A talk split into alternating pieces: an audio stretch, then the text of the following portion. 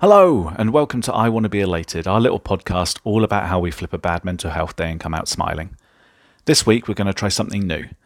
Mind you, we said that last week and it led into that crazy trip into the world of nineteen seventies Doctor Strange, but fear not, this week's new is going to be much more serene. There's lots of topics we want to cover on the podcast, and some of them are quite sprawling and lend themselves to longer episodes where Fred and I go back and forth in a hopefully entertaining and interesting enough way. Hopefully. But there's lots of things that I use to help me flip a bad day that, as useful, as important and as meaningful as they are to me, maybe they don't warrant a full-on ninety-minute chat. Maybe they're just a quick and simple pleasure that I can tell you about in ten or fifteen minutes or so. And that's this. That's what we're going to try and do this week, a step back to a slower pace. First things first, why the name? Why Stop and Smell the Flowers? Well, it all stems from my mum. And if you've listened to our other podcasts uh, or uh, my blog, To The Next Landmark, you'll know how important both my parents were to me. Mum would always find the good in each day. She never went to bed on an argument, and she made sure she treated herself every day. When I think of her, I have two instant memories, the first of which is her in the kitchen early in the morning drinking a coffee and watching the birds in the garden. The other is that she would always stop and smell the flowers whenever she passed some. Even when dementia had a firm grip on her and most things that made her her were forgotten or lost, she would still stop and smell the flowers. It was the last little bit of her fighting on and letting us know that she was there. It brought her joy, and in turn seeing her do it brought me joy. So stopping to smell the flowers to me means finding the time to engage with the simple things that make me happy.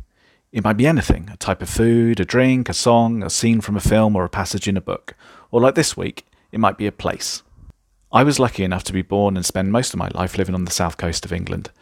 Apart from a few years living away at university and following the wrong girl around the country, I have always had a beach within thirty minutes of where I live. It's been a constant that I've used in a variety of different ways, but for the past fifteen years or so, it's been somewhere that steadies me, slows a busy mind and centres me, and, and best of all, it makes me feel happy and safe and content.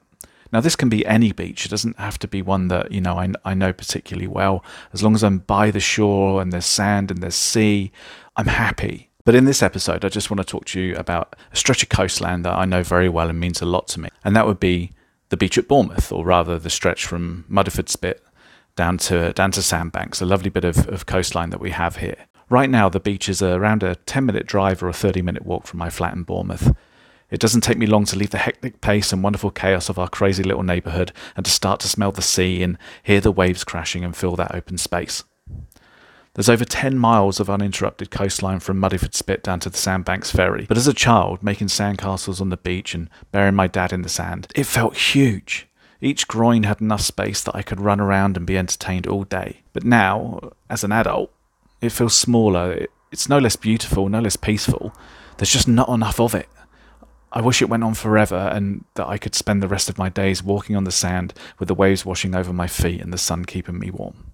The beach has often reflected back to me my stage in life and my mental state. As a child, it was a place of excitement, a place of fun. I mean, who couldn't love the beach as a kid? There was swimming, there were sandcastles, there were ball games. You could dig massive holes and no one cared. I mean, try doing that in your back garden. You might get an ice cream. Mum liked a feast, Dad liked a strawberry split, which meant I did too. But my real favourite was a ninety-nine. I was never allowed the strawberry or chocolate sauce though, and to this day I always feel really decadent if I have a ninety-nine with the sauce. Most childhood trips to the beach started early to avoid the traffic rush, or that was the plan anyway. But we'd always be late. My dad would drop my mum, me and my sisters if they were coming with us to the beach whilst he went to find a car park space. And would see him, who knows how many minutes, hours or days later it would seem, looking flustered as he'd be looking for us. I always seem to remember him carrying the green cool box that Mum and Dad had for decades, always filled with sandwiches and snacks and pop for the kids. And there was no way he'd be paying the beach kiosk price for food. Well, not until he wanted one of those ice creams anyway. And I seem to remember him bringing a windbreaker and footballs and bats and rackets too, though if I'm honest, I I don't know if we did actually have a windbreaker. I think that's something I've probably imagined and made up as the years have gone by. I remember that we had a bowl set, one of those heavy plastic ones for kids, you know, the four different coloured balls. And for some reason, I thought that was a four pack of cricket balls, which probably tells you all you need to know about my relationship with sport. The way I remember it is Dad would be charged with finding a car park space and lugging the heavy kit from the car. Mum would be responsible for getting the kids to the beach, and we in turn would be responsible for bringing any toy or game that wasn't a ball or something to hit a ball. We felt dead posh when one of the family friends had a beach hut down at Sandbanks. What a luxury that was. I don't know if they owned it, if they rented it for a season, but I do remember we had to cut the fun short as I managed to step on broken glass and started to bleed all over the place. That said, my memories of the beach as a child, like my childhood in general as a whole, were filled with happiness. But as a young, awkward teenager, I rarely went to the beach. Those years were too busy listening to punk and metal, playing Sega and Nintendo, and trying to learn the electric guitar and read comic books. Besides, I would have had to have got the bus to the beach, and that was a pain from the village that I lived in. I mean, I could have asked my parents to drop me there, but oh, that would have been so embarrassing as a teenager, right? Into my late teens and early adulthood, I still avoided the beach if I could. It became a place that made me anxious, or rather the idea of parading around in just me swimmers made me anxious. For most of my childhood, I carried around a few extra pounds. If you were being nice, you could say I had some puppy fat, but maybe for a while I had the whole dog too. Or so it felt, and a few of the other kids told me so anyway. In my teens, I stopped eating a lot of food, really. Not full-on desperate, but I became super fussy, and I maybe had a cup of tea at breakfast, can of iron brew at lunch. On a very good day, this might be accompanied by an apple or a bag of cheese and onion walkers, and then my tea, probably of which I'd eat half of. And as such, I'd shed some weight, quite a lot of weight, but not in a good and healthy way. I went from some older kids at primary school telling me I had a fat ass and I was chunky and making me do the truffle shuffle, and yet somehow The Goonies is still one of my favourite films, to my high school girlfriend telling me that I was far too skinny and bony to cuddle. It seems that even then doing things in moderation wasn't one of my skills. Anyway, back to the beach. Being self-conscious that I was too skinny meant that I wouldn't take my shirt off in front of people, and this meant I was super pasty, which again fueled my anxiety about people see, seeing my body at the beach. The biggest fear for me though was the marks I had on my shoulders and on my back from really bad sunburn I had in Florida from when I was maybe twelve. I guess the sunblock wasn't strong enough and my back peeled so bad that it scabbed and left marks. I couldn't even put a t-shirt on over it for like a day or two. I was conscious of that, plus the fact that my back was the place where ninety percent of my teenage acne decided to break out.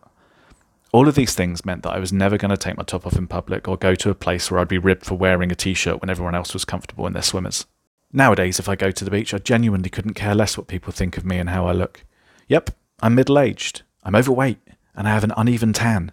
But if someone wants to sit there and laugh at me, then, well, they're clearly lacking some proper fun. And if you can't have proper fun at the beach, you're doing it wrong, and that's on them. One of the best bits about getting older is how little I care about what people I don't know think of me. When I moved back to Dorset in late two thousand two, one of the first places I went to was the beach for a walk. It would have been late two thousand two and possibly maybe early two thousand three, early New Year, and I remember it soothing me and making me feel okay to have come back home after a bit of a messy breakup. In the early to mid two thousands were when the wheels really began to fall off of my wagon, I would say. I lost my way, and other than working a job that I hated, my time was spent really in bad pubs drinking worse beer. During this time, I was a bit of a stranger to the beach, and I was a lot worse off for it. Between twenty-five and twenty-nine years old, it was a very, very dark time for me, filled with a lot of anger, a lot of bitterness. There was depression, anxiety, a general sense of failure and worthlessness. I was overweight again from drinking way too much, and I was stuck in a rut. As out of shape mentally as I was physically, with a general feeling that I wanted to be out of my own skin and to be someone or something different. I had some wonderful friends, but mostly I just couldn't tell them what was really going on. I worked at a place that was filled with people who hated their job, or at best just seemed to exist. Or so it seemed to me, anyway. I was a spare part. My boss, as lovely as he was, was reluctant to let go of things, and as such, most of my job was done by him, and, I, and it just accentuated that feeling of inertia. Then, one day, after another long day of staring at a screen, trying to look busy doing nothing, I decided to go for a walk on the beach. I was angry and fed up, and I, I wasn't living life. I remember parking at Sandbanks on a side street, Salter Road. Walking through the car park and the beach huts and onto the prom. It's probably about six, six thirty and getting dark, so it must have been late autumn or early winter. And I stuck some punk on my iPod, because that's what you used back then, and I just started walking. First at a pace that matched the beat of the song. It was fast, it was aggressive. Then, maybe due to not having a lot of light, I could really feel the sea air. I could feel the sand blowing around me. I could smell the sea. In between songs, I could hear the waves crashing. I remember breathing deeper, filling my lungs with the fresh air, and I remember the tension in my back and neck and shoulders beginning to ease. I remember the sound of the song beginning to quieten as I focused on my surroundings. I don't know what called me to the beach that day. I hadn't been for so long, but whatever it was, I'm truly thankful for. For the whole walk, the bright lights of Bournemouth Pier had been a point in the distance. It's a busier part of the beach, no matter the time of day, and to be honest, it's not my favourite part of the beach. It's for young kids and tourists and families. It was a place I didn't necessarily avoid, I just wouldn't stay there long. But suddenly it was no longer in front of me, but all around me, and it, it felt good. It's around four miles from where I parked the car to the pier. Probably the furthest I'd walked in years. It felt great. And then I realised I had to walk back. Looking out towards Sandbanks from Bournemouth, especially at night, is a lot more peaceful. I switched music to something more mellow and began a slower, contemplative walk back to the car. This time my thoughts were filled with a sense of gratitude for living near the coast, for the good friends I had, and a burning desire to make positive change. It really was a key moment in my life. I repeated that walk at least three times a week over a year. It was a coping mechanism, free therapy, and it was a planning tool. Each walk started with loud, aggressive music as I stomped out the day's frustration leading towards Bournemouth Pier, and yet it ended with a sense of calm and peace and a clearer plan for change forming in my head as I walked back to Sandbanks. I was fiercely protective of those walks. They were my time, and I rarely, if ever, shared them with anyone. I can think of maybe three people that I let walk with me, and one of them became my wife. Within a year, I dropped four inches around the waist, found a new self-confidence, quit my job and gone back to university to learn new skills that have filled my thirties and early forties with some of the best jobs, experiences and people I've, I've yet had. I've also kept the best people from my twenties with me too. They were the ones that pulled me up rather than dragged me down. Now, life changes and people grow up and have families, et cetera, so I might not see them as much as I would like to, but I hope they know that I love them nonetheless, even if the weekly hangouts are now more annual or biannual or in some cases are a thing of the past. But all of that's okay, and I'm thankful for the time we had. If the last few years have taught me anything, it's that it's okay to let go. I guess what I'm trying to say is that those walks on the beach gave me the space to escape my own nonsense. If I hadn't taken those walks, I probably wouldn't have developed a plan to leave the job that I hated so much and to start a new path when I did. If I don't do that, then I don't meet my wife, and meeting her was a huge and happy turning point in my life, obviously. The beach didn't just flip a bad day, it flipped a bad life. Don't get me wrong, there were low points afterwards. I struggled after Mum and Dad were diagnosed, and especially after Dad died. There were days where depression beat me down, and some days where it nearly beat me. Days where I thought Ellie would be better off if I wasn't in her life one way or the other.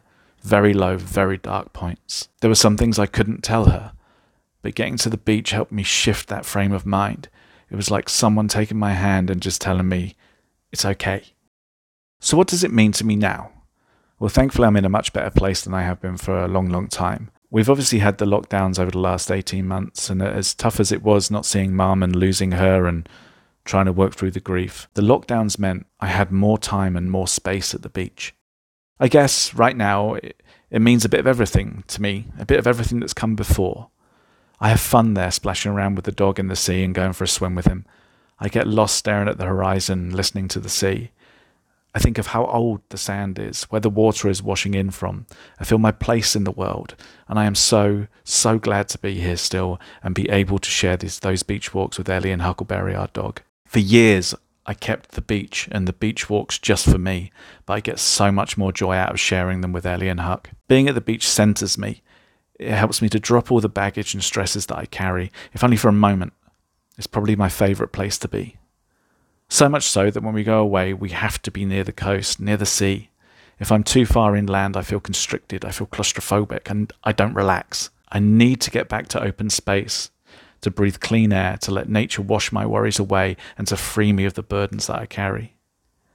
The beach feels like more than just a place to go to. It feels like an integral part of who I am. Being away from it feels like a part of my soul is missing. The beach feels like home. So there you are. That's just a little monologue, I guess, about how lucky I feel to to live by the beach and, and, and to have it in my life, and how I've used it to to flip a bad day and a, and, a, and a bad life, I guess. And I guess that kind of wraps it up really for this episode. As you might be able to tell, I love where I live. I hope some of this has resonated with you or made you think about places that give you sanctuary. If it did, then please just go there when you can. You'll feel so much better for it. Thank you for listening to me chat away about something so personal. Much like the main episodes, each one of these will cover a different topic about the ways we flip a bad day. I'll admit I've been a little bit anxious about doing this one. After all, it's just my voice, but I hope it's okay. My intention is to do one of these a month, and we'll release one bigger episode with Fred a month too. Hopefully that will strike a nice balance. Anyway, that's about it. Thank you for taking the time out of your day to listen. Check us out on Twitter at I Wanna Be Elated, all one word, and our handle is I Wanna Be Elated Podcast, or drop us an email at iwannabeelated at gmail dot com and let us know what helps you flip a bad day.